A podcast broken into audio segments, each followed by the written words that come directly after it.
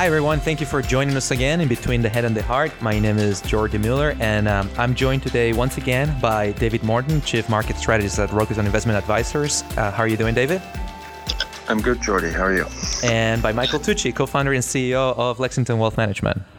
Good evening, Jordi. Good to see you. So today, I actually wanted to talk about something that comes up often in meetings with clients, often in conversations with advisors, and even in management. And this is alternative investments, the word alternative investments, or the couple of words. And what we have noticed in the past is that there's not really a general consensus of what that means. All that it means in our head currently is it's not traditional.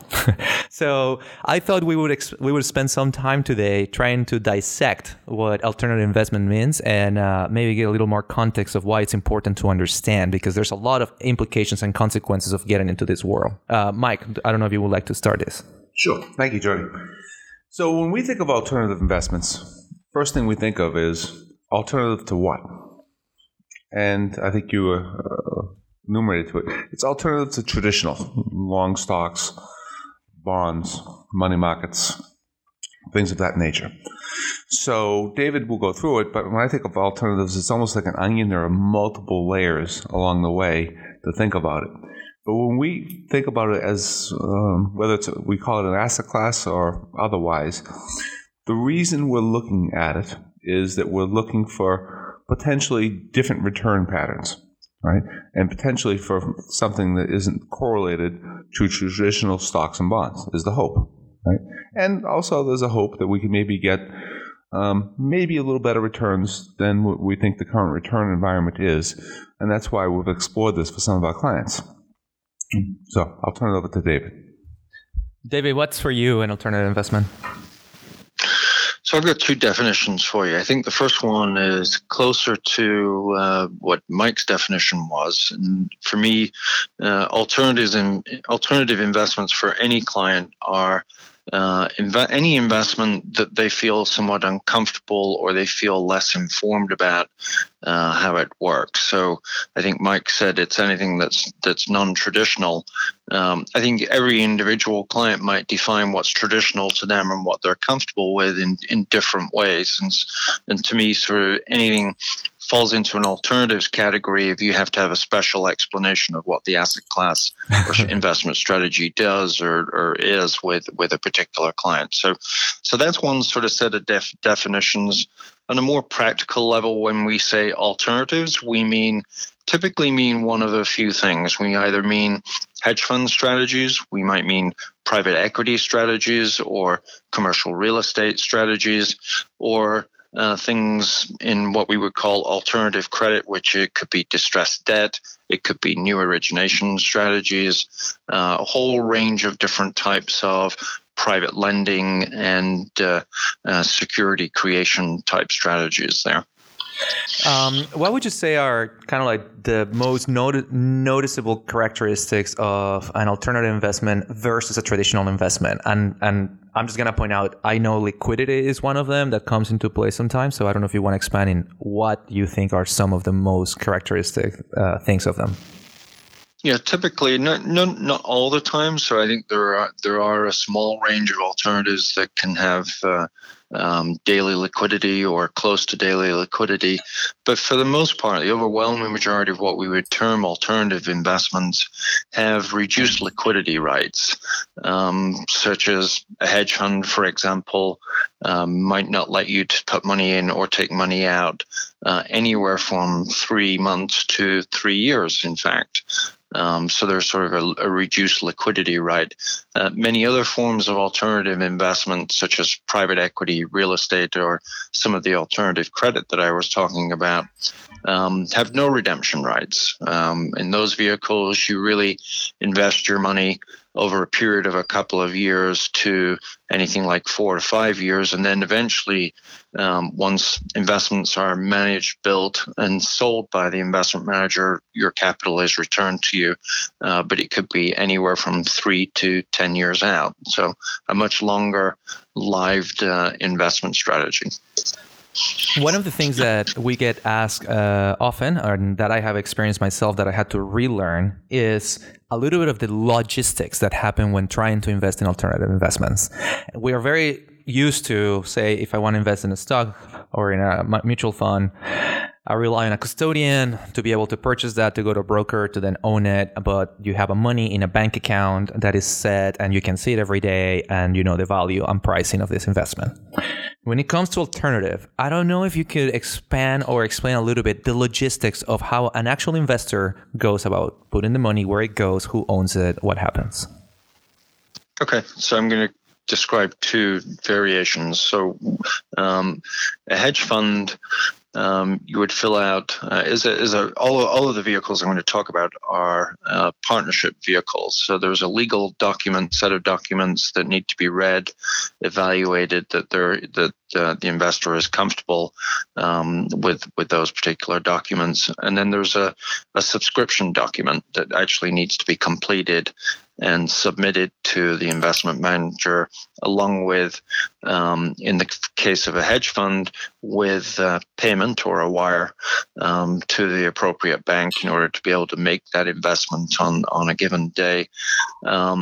In the case of sort of private equity, real estate, alternative credit, those vehicles may not even need a wire at upfront with a subscription document. They might just need the subscription document and then a series of wires of differing amounts further out into the future over a few years. But once that investment has been made, on the hedge fund side, you will get monthly and quarterly valuation metrics, and you'll know what your returns are.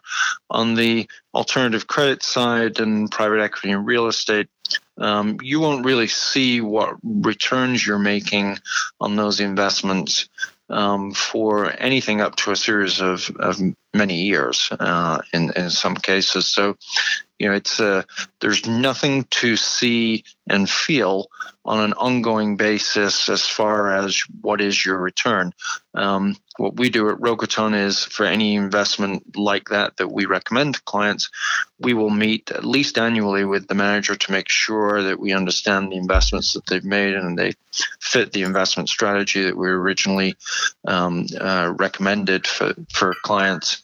But the touch points are much less frequent, and you don't get monthly performance numbers to tell you exactly how they're doing. And in fact, over the first sort of couple of years, whilst the portfolios are being created in those alternative investments, you might actually just see negative returns because the fund is creating costs and expenses, but none of their ongoing investments or new investments have been marked up in price yet. Now, it seems what you're describing is also fit into a different kind of client. So it's not like also a traditional client.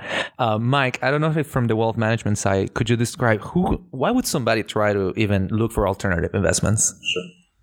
So two things. One, many alternative investments are available to qualified purchasers only. So it's a subset of our client base, and there's different requirements, but there's usually a liquidity requirement of having over $5 million investable. Not universal, but with many of these options, that's the case. As Dave was talking about, there's more it's more complicated. It takes longer to describe, and every one is its own scenario. So making broad brush statements is very difficult.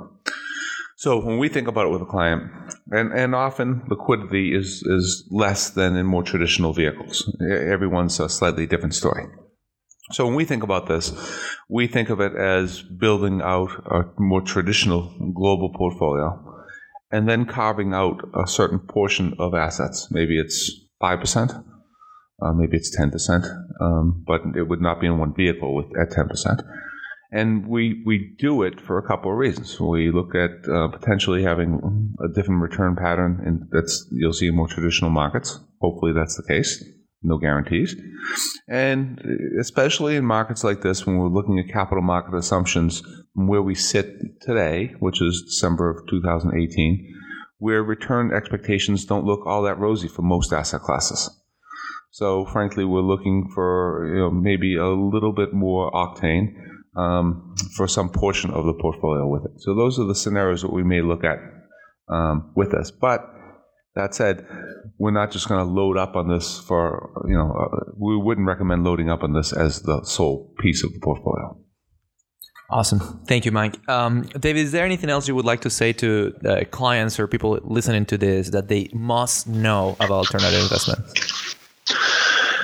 Well, so to add on to sort of the previous comments that I made, so the investments are not straightforward, and you can't see exactly what's going on with them on an ongoing basis all the time. They're complicated. They require legal review.